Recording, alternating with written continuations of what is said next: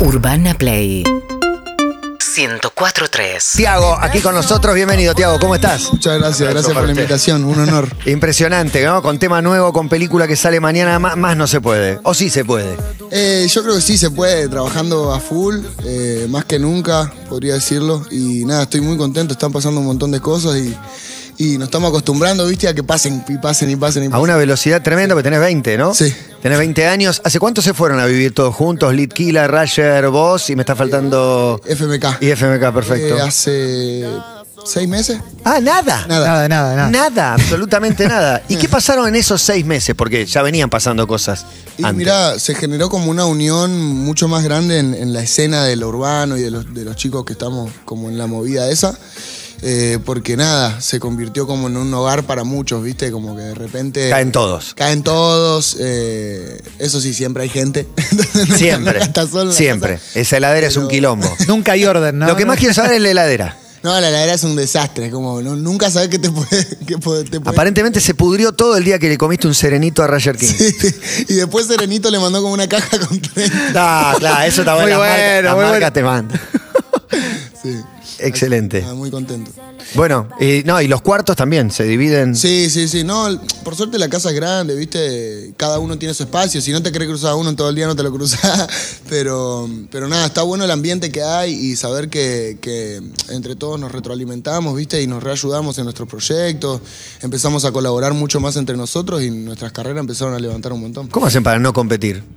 O un poco de competencia es inevitable y lógico porque No. ah, sale un tema, uno tuvo uno tuvo 10 millones de reproducciones y el otro tuvo 15 millones. Capaz que se celan un poco, viste que todo es tremendo los números. No, vos sabés que ah, incluso cuando sacamos entre nosotros con Litkila, justo Ruger sacó un tema con Duki el mismo día, una hora después que nosotros Sí. lo sacamos. Entonces fue como, dijimos, uy, mirá. Hay algo ahí, de- es inevitable. Sí, pero al fin y al cabo terminó funcionando para los dos, ¿entendés? Porque de repente la gente terminó de escuchar un tema y fue a escuchar el otro, entonces era como que nos, nos hicimos promo entre, entre los cuatro, Claro. ¿entendés?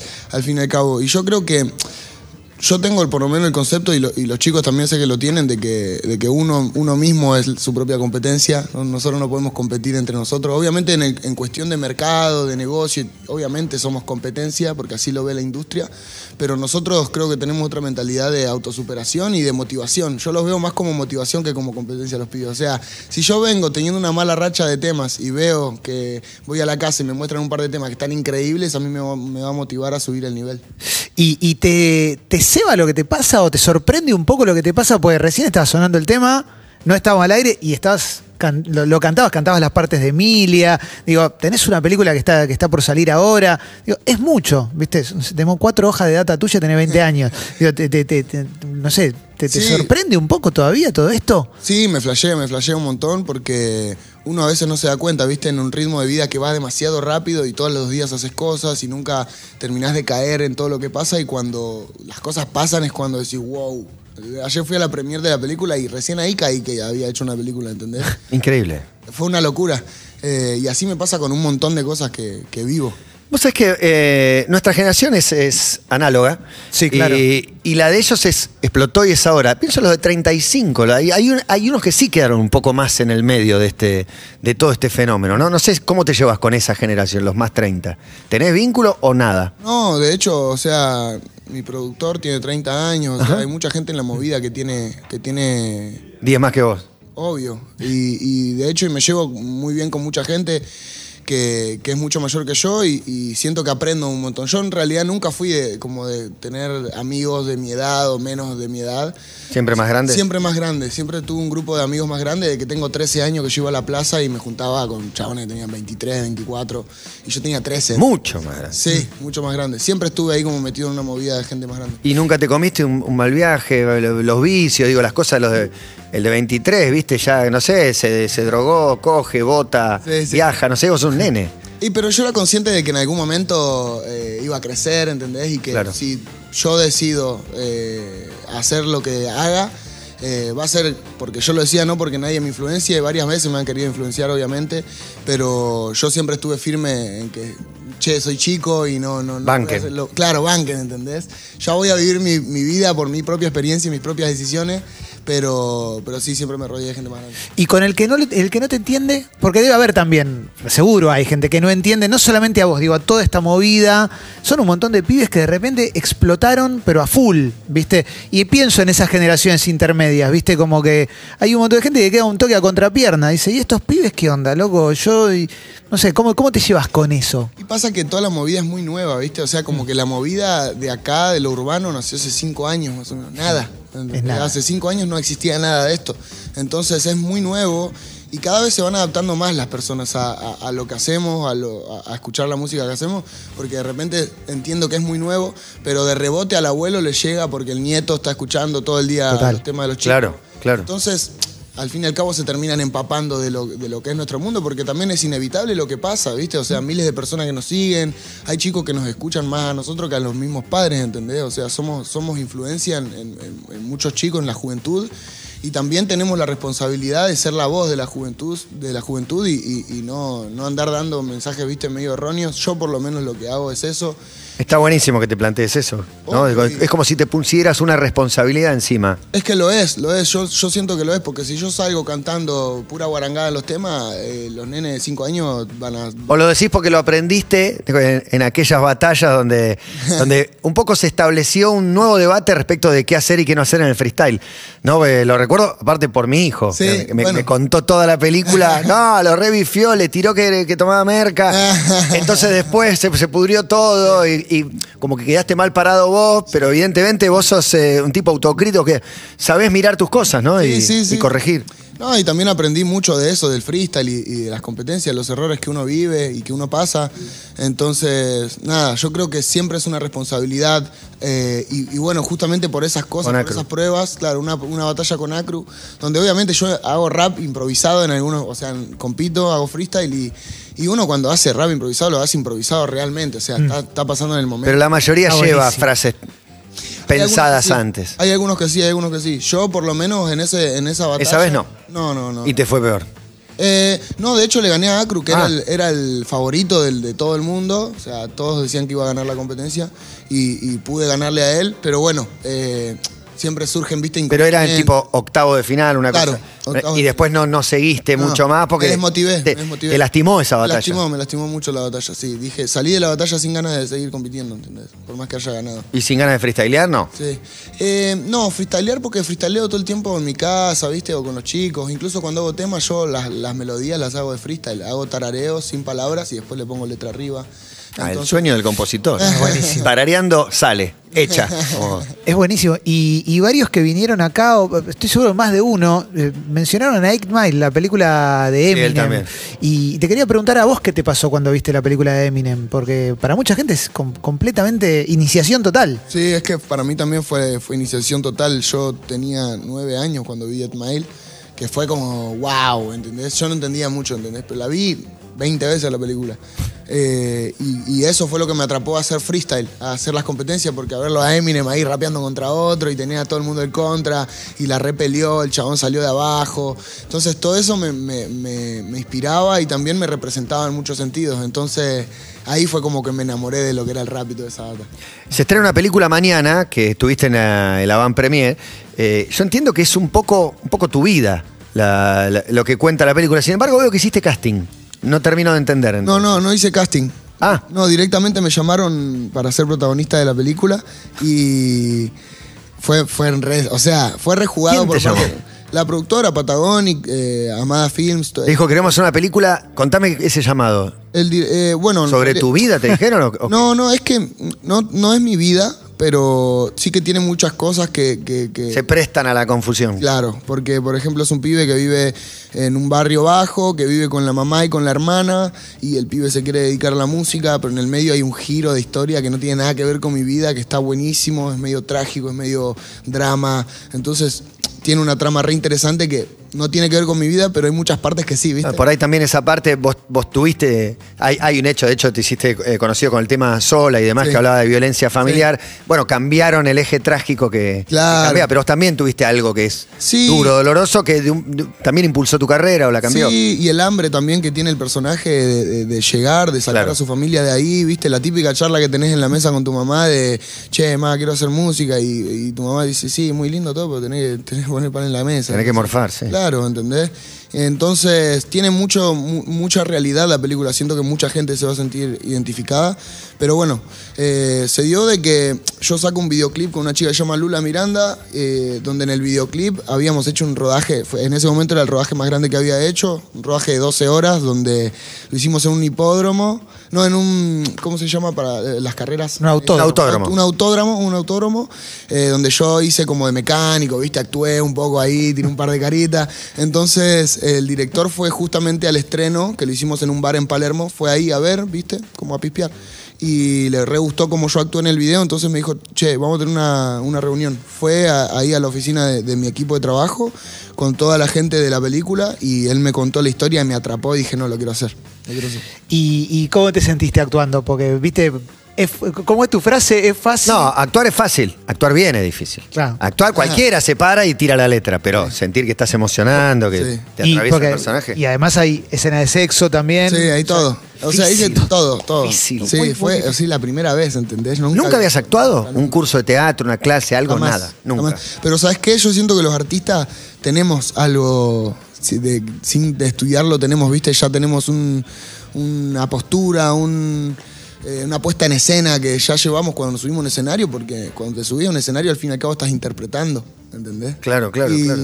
Y más yo que como que me, me- siempre me, me gustó transmitir con la música, ¿entendés? Si escuchás sola es un tema que transmite, si escuchás... Impresionante. Entonces, eh, la película tiene mucho de eso, ¿entendés? Yo cuando, imagínate, eh, una semana antes de, hacer la película, me ponen una coach y el primer día me, me dice, parate delante del espejo y llorá. No, buah. Sí. Y yo le dije, Imposible. ¿Por qué voy a llorar? Le dije, no, no puedo, no puedo, imposible. No, parate delante del espejo y llorá porque vas a estar delante de 40 personas, vas a tener que hacer 7 horas de, llor- de, de- de llorar y... Había, no, hay escenas Hay tu tía. que llorás en la película El primer día de rodaje estuve llorando 7 horas.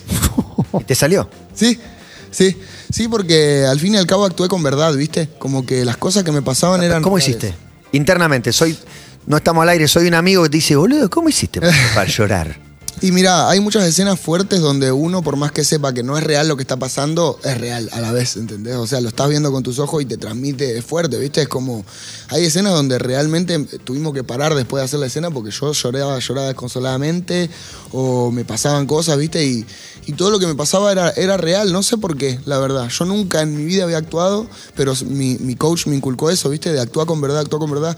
Yo la verdad ni tenía el guion aprendido. Yo lo leí dos veces al guion y los días, o sea, todos los días. ¿Freestyleaste el guion un poco? Claro, literal. Bueno, o sea, bueno, bueno. yo tenía 40 minutos de viaje de mi casa hasta la villa de Avellaneda donde filmábamos y en esos 40 minutos iba repasando la letra que iba a tener que hacer en el día. ¿Y ¿entendés? pensabas ahí algún giro, acá voy a tirar tal cosa o...? ¿Sabes qué pasa? Que si. Sí, cambiamos Un algunas poquito. cosas. Cambiamos algunas cosas porque era. A ver, es un guion escrito por gente mucho más grande. Entonces, interpretado por mí es como hay muchas palabras que yo no digo o que la juventud no. Claro. No, no sé. No, No, está bien, tenés que sentirte cómodo y sentirlo real aparte. Exacto, y bueno, estuvo esa flexibilidad de parte del, del equipo de, de- de- de ahí de dirección, pero nada, yo tampoco me ensayé, viste, la- las, las escenas, porque sabía que si yo me ensayaba... un- No, era un tiro, era un tiro, la hago derecho. exacto. ¿Y te dan ganas de actuar ahora? Digamos, esto es una película, ¿no? Arrancar por una película que cuenta una historia, que tiene punto de contacto con la tuya, es de... Ahí se llega, no se arranca en general Sí, sí. de ahí. Sí. Si eh, te proponen un lo- programa, una tira, o una, una ficción, no sé, una serie. ¿Sabes qué? Yo lo implementaría en mi, en mi música, lo, lo implementaría en mis shows, lo haría medio teatral. Hay un amigo mío que se llama Babi, que, que es un artista increíble. Eh, él está haciendo eh, conciertos de trap, eh, pero son teatrales. El chabón sale colgado, vestido de ángel, cantando las canciones y, y con monstruos y zombies y mete datas así muy buenas. Y, y- y la verdad que a mí me gustaría implementarlo también en, en mi música, en mis videoclips. Yo mis videoclips eh, lo, re- lo re meto actuás, esa sí, data, claro. actúo, o sea, si hay un video que se llama Házmelo y yo salgo actuando como de un bibliotecario, viste, que se quiere chamullar una mina, viste, y como que no sabe cómo encarar. Este, entonces me gusta implementarlo en, mi música eso. ¿Qué le pasa a, lo- a los chicos y a las chicas con, tu mensaje y con, y no solamente digo tu mensaje en las letras, sino tu mensaje cuando das una nota y demás? Porque al principio de la, entrevista mencionaste un poco la responsabilidad y teniendo la historia que tenés, contando las, cosas que contás y demás, y siendo reconsciente del lugar que ocupás, me imagino que deben venir pibes y pibas que te dicen, che, loco, a mí una letra me sirvió para tal cosa o te puedo consultar algo. ¿Cómo es esa ida y vuelta? No, y sí, la gente siempre, o sea, desde que empecé hasta el día de hoy me, me- me cuentan sus historias, me, me hablan, me, dan las gracias por los temas. Eh, es muy loco para mí, ¿entendés? Porque yo la música la hago de corazón y, y- y que a otra gente le llegue, eh, que no sea solamente algo lindo para escuchar, sino que te llegue a otro lado, eso está bueno. Eh, yo creo que siempre hubo como un buen feedback ahí con la gente. También porque siento que al fin y al cabo hay que, hay que ser real, ¿viste? Hay que ser transparente. Yo creo que la gente lo que le copa es eso, que yo voy a los lugares, soy yo, y me ven por la calle y soy el mismo pibe. Y lo veo con otros artistas también. Lo veo elegante, que va a todos los programas, y él es él. Y estoy seguro que afuera de, las- de las cámaras es igual el chabón, ¿entendés? Sí, es lo que destacamos siempre, auténtica. Es una generación muy auténtica, te guste o no te guste. Elegante, Easy A, o sea, eh, Rasher, Sí. o Litkila, o vos, o el Duki, o el que sea. Pero al fin y al cabo también Charlie fue Charlie porque él era él también. O sea, esa locura que él mostraba delante de las cámaras la tenía fuera de las cámaras también. Entonces, Claro. y eso era lo que atrapaba también a la gente, decir, este chabón es, es él. Es, es él realmente y le creo todo porque es él. Pero hay algo que, corregime en esta, Sí. Matías, que, que no nos pasó este año, ¿viste? Con, con ninguno de tu generación no nos pasó que fuera de cámara sea un No, forro. no, no, no, no, Y no. eso nos ha pasado con otra No, gente no, de, bueno, sí. de generaciones anteriores. Llevamos muchos años en los medios, entrevistamos gente y todo el tiempo es el que, el que arma el personaje, el que forrea a todo el mundo y después la va de bueno. Sí. Se Claro. ve. Sí, obvio, obvio. Hay, hay medio zorros. No nos pasó de- nunca. Pero ustedes te- ni se lo plantean, ni se plantean pensar un personaje, nada. No, pero como- al revés, yo, yo creo que el personaje está incluido.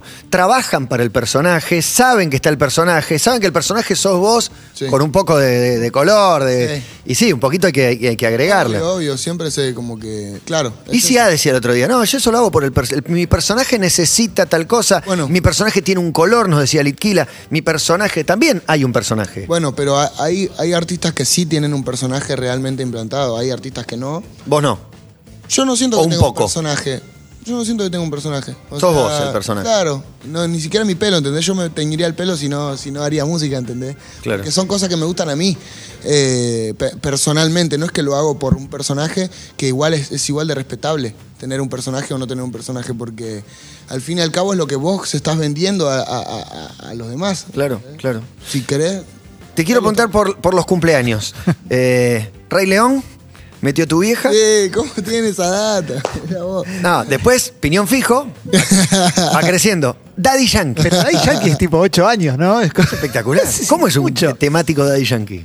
Mi mamá y mi tía son, son dos artistas increíbles y siempre me hicieron los cumpleaños temáticos, viste, con las tortas temáticas, todo el fondo. Todo, todo. Eh, y nada, pasé de Piñón Fijo porque Piñón Fijo era mi ídolo. Yo Y me está bien, un nene. Chuchuá, hasta la muerte. Y, y al otro año ya estaba Full Daddy Yankee. Eh, este, sí, tenía, estuve todo, desde los siete años hasta los hasta hoy en día. Soy fanático de Daddy Yankee. Lo pude conocer hace poco, no, no lo pude A ver, creer. pa- paremos ahí un poco y que contanos un poco cómo fue ese encuentro. Tuve un ¿Qué- viaje. ¿Qué tan nervioso estaba? No, no, ¿Qué le dijiste? no, no, no, no, ¿Dijiste no. gilada? ¿Dijiste que la había No, arruinado? no, no, yo soy muy respetuoso en ese sentido, ¿viste? Respeto mucho el espacio de los demás y no me gusta molestar, ¿viste? Porque fui a un estudio, yo fui a Puerto Rico hace poco y fui un- me invitaron a un estudio, un artista de ahí. Fuimos al estudio y era un pasillo, ¿viste? Habían dos estudios así al, al- al costado en la pared pegados.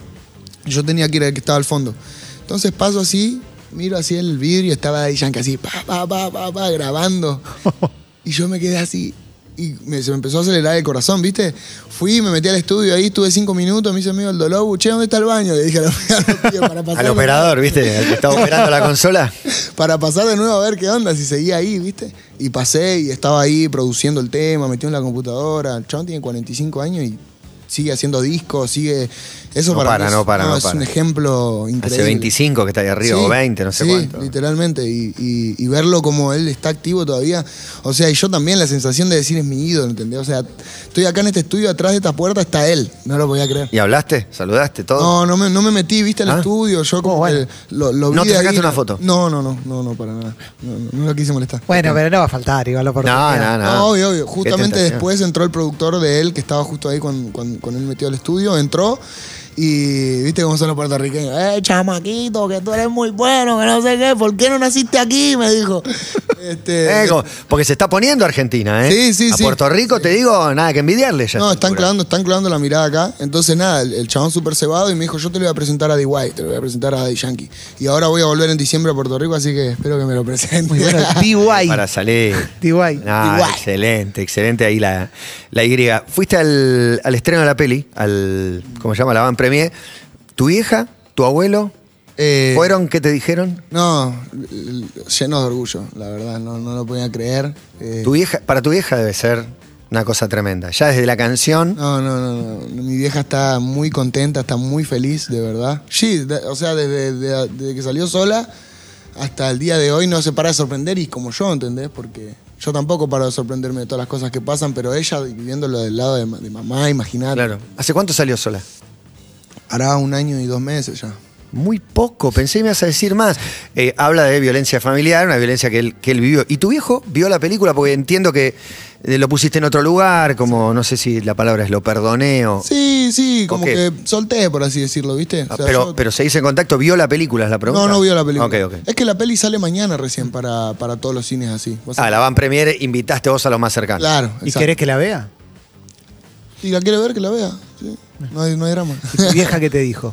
Terminó Eh, la ¿Tu película. vieja soltó también? Sí, re, mi vieja está re contenta, re tranquila. Ahora la estoy, estamos en el proceso de que se mude para Capital. Ella de Montegrande toda la vida, imagínate, re lejos. Pero bueno, yo también quiero que mi hermanita tenga un futuro mucho mejor, oportunidades. Acá entiendo que pasan un montón de cosas que allá no pasan, ¿viste? Estamos Sí, muy sí, alejados. Entonces, yo estoy re contento por ella, ella está re tranquila, así que re feliz. Un objetivo de máxima. porque Fuera de aire estábamos mencionando a Nicky Nicole metiendo un Tiny Desk, Wow. por ejemplo. Y, Muy nada, arriba, están todos muy Sí. arriba, muy arriba. Sí, y decías esto Daddy Yankee, un vidrio te separaba. Pero es que parece la normalidad. ¿no? Sí. No me acuerdo a quién le preguntamos, a Litquila, que, ¿y con quién te gustaría grabar? Y Travis Scott. Digo, wow, sonía fuerte. No sé, ¿eh? Pablo Londra grabó con el China, que mucho. que t- Tiene razón. Sí. Claro, Está claro, bien. es que sí. Sueñen. ¿Y, y a vos qué te gustaría? No sé, también eh, gra- grabar con un Justin Bieber, con alguien así muy, muy, muy mundial y que sea una inspiración también. Un DY, un Daddy Yankee, para mí sería increíble. Ya si lo tuve ahí, ¿entendés? Y Estás cerca. estoy cerca. Eso fue una señal, ¿entendés? Yo lo siento así. Y tenés 20, ¿no? No sé, ¿qué, qué pensás del paso del tiempo? Eh, ya sé que es una pregunta de mierda, yo siempre la rechacé, pero en 10 años, ¿te puedes imaginar algo en 10, en 20? No sé, ¿dónde, dónde te gustaría estar? Es que imagínate, yo me acuerdo que en, en 2019, no, en, 2000 en 2020, me hicieron una pregunta en una entrevista en la plaza de Monterrey donde yo rapeaba. Yo a mí no me había pasado nada de nada. Claro. Y me dijeron, ¿cómo te ves de acá a cinco años? Y yo dije, en Miami. Y eh, Estás por ir. No, ya fui, en menos de un año había ido, ¿entendés? Entonces dije, no sé, no puedo flashear tan, a tan larga distancia porque capaz que las cosas pasan antes, ¿viste? Es muy bueno, es muy zarpado. Eh, Nosotros nos pasa eso, nos, nos sorprendemos mucho también porque tenemos más la edad de Daddy Yankee que Sí, sí, la tuya. Sos más, más la edad de tu viejo. Sí, y yo tengo la de Daddy Yankee, pero la verdad es que, que- que- que está buenísimo, por eso no, no- no- nos parece espectacular el fenómeno. Este, está, está buenísimo, está, está buenísimo. Y de, de- de acá a 10 años no, pero de acá a 6 meses, Eh, y bueno, ya con una película en la calle.